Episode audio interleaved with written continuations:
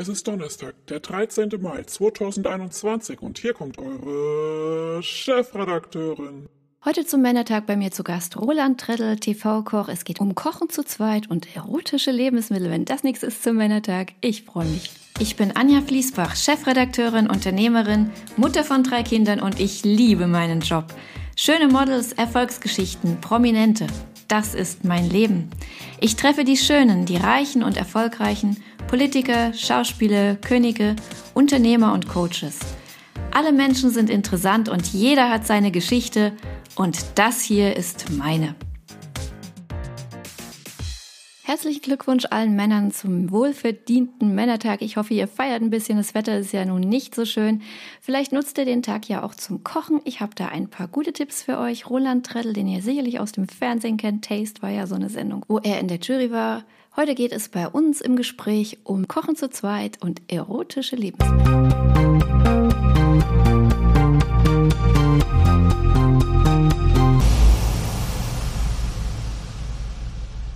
Herr Treddel, schön, dass Sie zu Gast sind im Podcast Die Chefredakteur. Einen wundervollen guten Tag. Ein guter Tag ist es auf jeden Fall. Zum einen Männertag, Feiertag und Sie sind zu Gast. Das kann ja nur gut werden. Unser Thema heute zum Männertag ist Kochen zu zweit.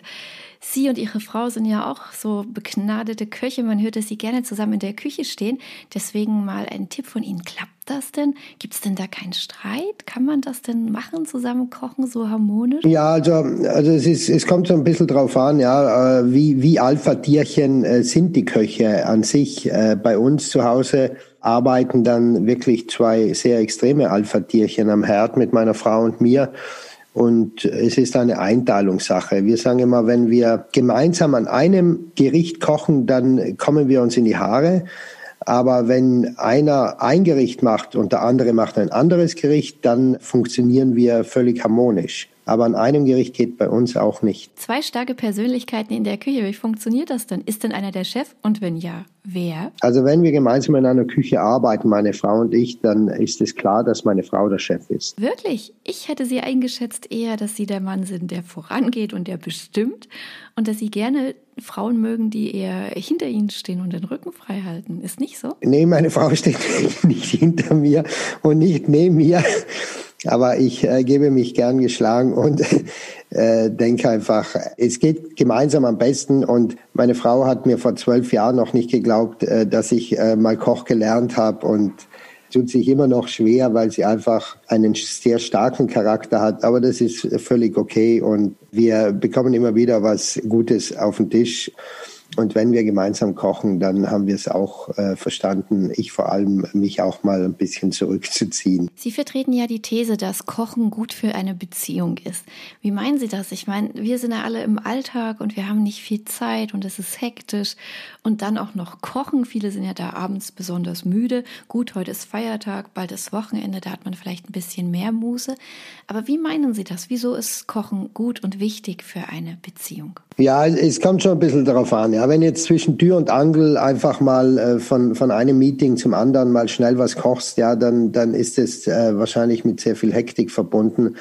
Aber Kochen ist ja in meinen Augen doch eine Art Meditation. Und wenn du das mal am Wochenende machst, wenn du es äh, am Abend mal machst, äh, ohne dass äh, irgendwie die Telefone wieder klingeln oder wieder ein Paket kommt, kann es äh, schon ein wunderschönes Miteinander sein. Ja, man kann äh, Yoga machen, aber man kann halt auch gemeinsam kochen und man kann sich erfreuen, was man gemeinsam kreiert. Es ist ja dann doch wieder ein gemeinsames Projekt in einer Beziehung und äh, gemeinsame Projekte erfrischen eine Beziehung. Haben Sie einen Tipp für das gemeinsame Kochen, dass es auch wirklich harmonisch zugeht und dass es so ein richtiges, liebevolles Projekt wird? Vielleicht eines der wichtigsten Dinge ist, dass man Sachen zubereitet, wo im Nachhinein die Küche nicht ausschaut wie Sau, dass man einfach vielleicht geschmorte Gerichte macht, ja, dass die Küche im Vorfeld schon einfach wieder sauber ist und dass man nach dem Essen sich anderen Dingen widmen kann, als dem Küche aufräumen. So, so, Herr Trettl, ich frage mal nicht weiter, was Sie da meinen.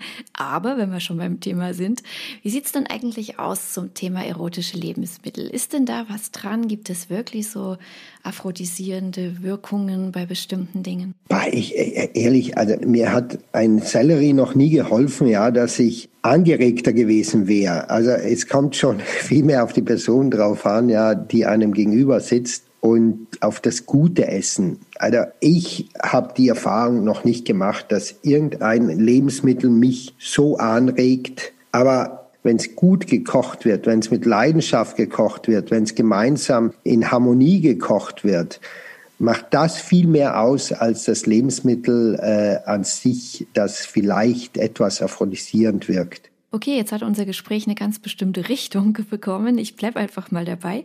Ist es denn so, dass man als Koch es bei Frauen sehr viel leichter hat? Ja, ich glaube, dass, dass alle emotionalen Dinge vielleicht nicht im Wege stehen. Ja, ob ich jetzt äh, schön singen kann, ob ich mit einem Instrument gut umgehen kann, ob ich ein Mensch bin, der gut den Pinsel schwingen kann. Als Künstler meine ich, gut Gedichte vorlesen kann. Das sind alles Dinge, die berühren, ja, und, und die sicher nicht hinderlich sind. Aber ich sage immer, wenn ich mein Risotto äh, schwenke, dann kann ich ja schon mal meinen Hüftschwung ein bisschen andeuten. Ich kann beim Schneiden der Zwiebel eine Nähe zum Lebensmittel aufbauen. Das sind alles Dinge, die vielleicht im, im Nachhinein dann auch helfen. Aber ich glaube nicht, dass du jemanden ins Bett kochst, ja, wenn derjenige dich nicht grundsätzlich mal gut findet. Also das, das bringt alles nichts. Also das kann hilfreich sein, aber mehr ist es dann auch nicht. Sie sind dafür bekannt, dass Sie sich dafür einsetzen, dass man Lebensmittel respektvoll behandelt. Fleisch, Pflanzen, Kräuter, Obst, Gemüse. Warum? Was meinen Sie damit? Ein Mensch, der gut kocht, hat Respekt vor Lebensmitteln, ob es Tiere waren, ob es Pflanzen waren. Alles, was wir essen, hat gelebt und respektvoll damit umzugehen und es mit Leidenschaft zu verarbeiten und dann genussvoll die, die ganzen Lebensmittel zu sich zu nehmen, das sagt schon wahnsinnig viel aus. Also ich denke immer, Menschen, die mit Essen nichts am Hut haben, sind mir suspekt. Ich meine, das ist das, was wir täglich machen und brauchen. Wir dürfen es machen, aber wir müssen es auch machen, wenn wir überleben wollen so was Wichtiges äh, sollte man einfach mit mehr Ernst betrachten. Das ist ja eine Philosophie, die Sie in Ihren Büchern vertreten, aber auch in Ihren TV-Shows. Es war sehr interessant, mal zu hören, wie das ist, wenn Sie mit Ihrer Frau gemeinsam kochen. Es wäre wahrscheinlich besser, wenn nur einer der begnadete Koch wäre, aber bei Ihnen sind es ja gerade beide. Ja, ich fände es ein Problem, wenn keiner von beiden kochen kann. Das ist für mich immer so ein Wahnsinn. Aber ich finde es überhaupt kein Problem, ja, wenn zumindest einer kocht. Vor allem finde ich es für Kinder ein Wahnsinn, wenn beide nicht kochen können, weil das arme Kind wird mit einer Ernährung erzogen, ja, die einfach unverantwortlich ist. Und ich finde das besser, wenn zwei kochen können, aber zumindest einer sollte kochen können und es auch gerne machen, vor allem, wie gesagt, wenn Kinder im Spiel sind, sollte man gerne die Zeit investieren, um den eigenen Kindern was Gutes zu tun. Ein ganz wichtiger Punkt, die Kinder sind eh immer das Wichtigste. Herr Trettel, ich danke Ihnen. Ich würde mir so wünschen, wenn Sie vielleicht mal wieder bei The Taste auftauchen würden. Ansonsten schauen wir natürlich auch sehr gerne Ihre Sendung mit dem Hotel. Aber vielleicht, ja, ich wäre so ein Treddle-Taste-Freund. Wer weiß, wer weiß. Ich bedanke mich, dass Sie für das Gespräch bereit waren. Ich wünsche einen schönen Männertag und hoffentlich bis bald. Sehr gerne. Tschüss.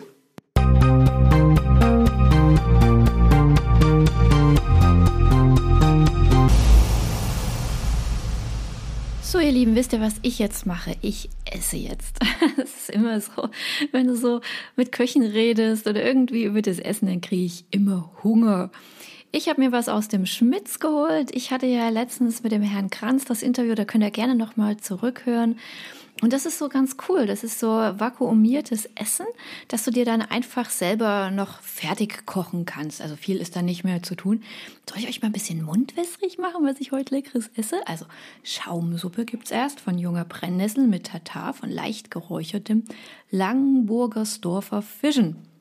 Das, hm, da steht da drauf. Ich habe das nämlich hier liegen. Und dann gibt's Perlhuhnbrust mit Waldmeister Maracuja, Saltimbocca vom Nieschützer Spargel und Bärlauch-Gnocchi. Also Langburgersdorf und Nieschütz ist natürlich alles so regional, ganz wichtig. Und Mousse von weißer Schokolade und Basilikum mit Erdbeeren und Bergpfeffer. Ich bin gespannt, ob ich das hinkriege, aber viel muss, wie gesagt, wohl nicht gemacht werden. Das ist das, womit ich mich heute beschäftige. Es ist, wie gesagt, ja Feiertag und Zeit zum Kochen und ich freue mich da richtig drüber. Wenn ihr das auch mal essen wollt, ihr könnt das einfach im Schmitz bestellen unter www.schmitz-dresden.de. Ich werde dafür nicht bezahlt. Es ist wirklich nur ein Tipp, weil ich es einfach klasse finde. Und bis die Restaurants überall wieder aufhören, muss man sich ja trotzdem immer mal was gönnen. Vielleicht kocht er ja zu zweit. Wie das geht, habt ihr ja von Herrn Treddle gehört. Es war schön, dass er da war. Und natürlich sage ich euch auch gerne, wie es weitergeht. Am Sonnabend haben wir das Interview mit Herrn Flashiha. Das ist der wunderbare Schauspieler von Game of Thrones. Die Serie wurde ja zehn Jahre alt und es ist sehr interessant, das mal zu hören, wie das so lang gegangen ist. Ein sehr, sehr, sehr bekannter Schauspieler. Am Sonntag haben wir das Interview endlich mit Herrn Luxem. Ich war in Zürich in dem wunderbaren Hotel Bauer Olag, eines der schönsten der Welt, auf jeden Fall fünf Sterne und von mir aus plus, plus, plus, plus, plus. Hört mal rein, wie die Schweizer gerade so klarkommen mit dem mit der Corona-Situation, Lockdown hatten sie ja nie wirklich. Die Hotels dort waren nie geschlossen. Natürlich auch ein bisschen auf Sparflamme, aber da ging es auch mit der Gastronomie schon vor ein paar Wochen wieder los. Ganz interessant zu hören. Und dann haben wir am Montag schon das Interview mit Mark Forster. Ja, viel los. Ihr seht, ich bin fleißig. Und was ich sonst noch so mache, wie mein Tag aussieht, mein Tagesablauf, Fotos, Videos, könnt ihr alle auf Instagram sehen. Schaut mal rein at Disy, D-I-S-Y, unterstrich Fleasy, F-L-I-E-S-S-I, wie Fließbach, mein Nachname, wie Disy, das Magazin. Ja, und da könnt ihr mir natürlich auch gerne schreiben, Kommentar oder eine DM. Ich schreibe auf jeden Fall zurück und freue mich über jede Kritik, über Vorschläge, über Ideen. Und vielleicht wollt ihr ja auch mal Gast in diesem Podcast sein. Für heute sage ich erstmal Tschüss, feiert noch schön, kocht was Leckeres, esst und genießt das Leben. Bis bald, ihr Lieben. Tschüss.